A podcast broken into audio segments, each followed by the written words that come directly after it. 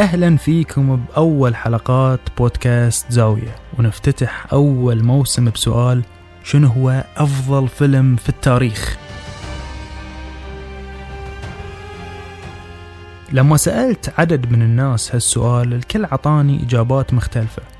اللي قال إنسبشن لأنه أذكى فيلم شافه في حياته، واللي قال Godfather لأنه أكثر فيلم فيه تمثيل متقن، واللي قال Shawshank Redemption لأنه نقل تجربة إنسانية عظيمة. لكن لو رجعنا خطوة ورا وسألنا نفسنا، هل فعلا يوجد شيء اسمه أفضل فيلم في التاريخ؟ مسألة الأفضلية أو عدم الأفضلية أرضية خصبة تفتح أي نقاش في أي مجال، ودائما المنصة الإعلامية اللي تدور فيها هذه النقاشات تعزز من طرح المواضيع، سواء كانت صحف أو قنوات إعلامية. دائما تثير هالسؤال. مثلا في كرة القدم دائما نسمع وبشكل يومي عن تساؤل الأفضلية ما بين ميسي أو كريستيانو، لأن النقاشات في هالجانب ما توقف وتستمر مهما كانت النتائج. تلاقي هالمنصات اللي تحتضن هالنقاشات تستفز لوعي الإنسان من خلال عرض إحصائيات معينة أو آراء حق ناس أو جماعات مثيرين للجدل عشان تجتمع الجماهير على منصاتها، وبالنهاية هي الرابح الأكبر. القضية نفسها موجودة في عالم السينما وممكن بصورة أكبر. عندنا تساؤلات متعلقة بأفضل فيلم وممثل ومصور وكاتب وحتى أفضل ناقد، ولكن نرجع للسؤال نفسه: هل يوجد فعلا أفضل فيلم في التاريخ؟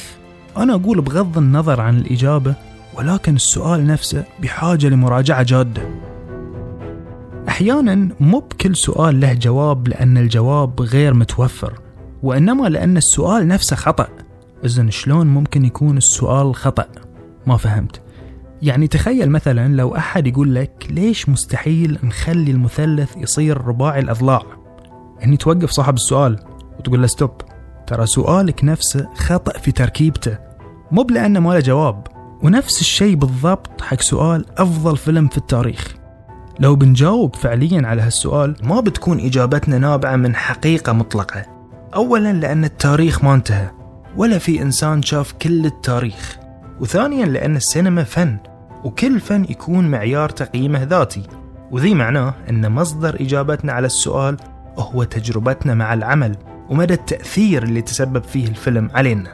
لذلك طبيعي جدا تتفاوت الآراء بين المتابعين، لأن من المستحيل أن نظرتهم تكون واحدة تجاه السينما. عندنا مثلا الشخص اللي يشوف السينما جانب ترفيهي بحت، يحتاج أنه يشوف الفيلم عشان بس يبتعد عن الواقع.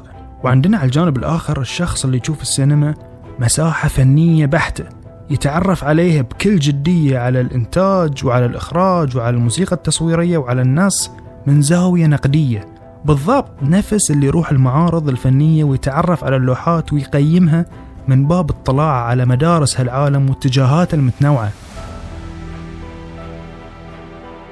من وجهة نظر شخصية أشوف أن الإشكال جاي من فهمنا لمعيار التقييم، مو من السؤال نفسه. بمعنى أن لما نشوف أحد يقول هذه أفضل فيلم في التاريخ، معناته أن الفيلم وفق معاييره للأفضلية فهو الأفضل، والفيلم الأسوأ بالنسبة له هو الفيلم اللي وفق معاييره للسوء يكون الأسوأ. أنا شخصيا أشوف أن Godfather هو أعظم فيلم في التاريخ، ولو أحد سألني ليش، ممكن أقول له بسبب تكامل العناصر اللي فيه.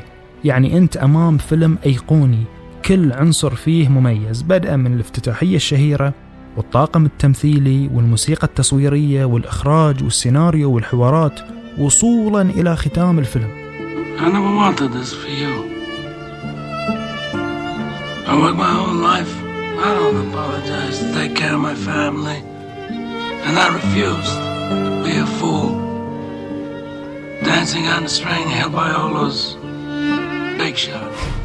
نفس الشيء تماما بالنسبة لي مع أماديوس.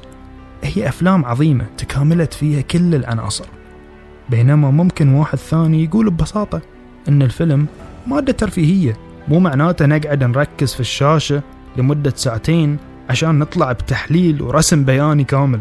بالعكس، ممكن يشوف فيلم سخيف عشان غرض السينما الأول بالنسبة له، وهو الترفيه والخروج من واقع الحياة. ومثل ما قلنا الموضوع كله يعتمد على رؤيتنا لمفهوم الفيلم السينمائي وتأثيره فينا بعد ما يخلص. وهذا يجرنا لتساؤل مهم جدا، وهو هل جميع جوانب السينما ذوقية؟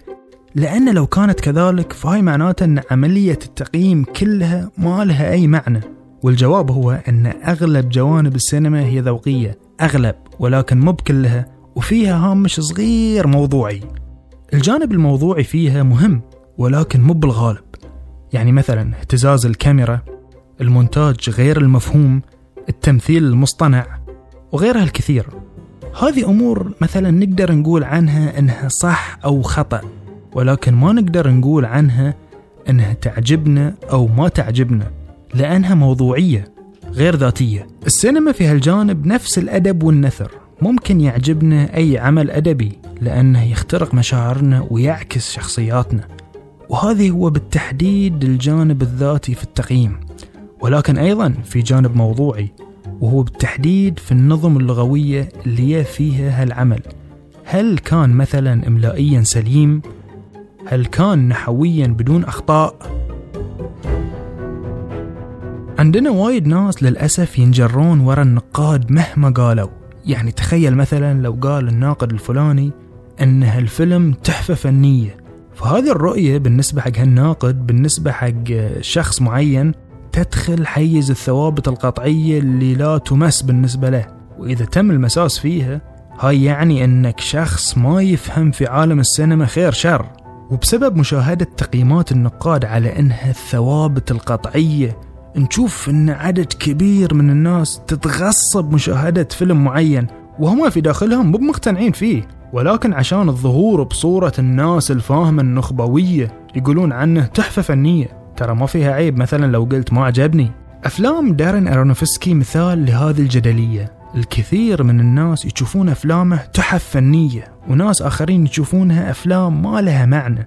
والكثير من الناس كذلك يشوفون أن راسل كرو يستحق أوسكار 2002 أكثر من دنزل واشنطن، وأن الأخير قدم دور أقل مستوى. وهذه حالة صحية تماما، لأن السينما لابد أنها تأخذ بهذه الطريقة من الفهم، لأنها في النهاية فن جمالي وما لها أي اعتبارات مقيدة. The Oscar goes to I love my life, Denzel Washington.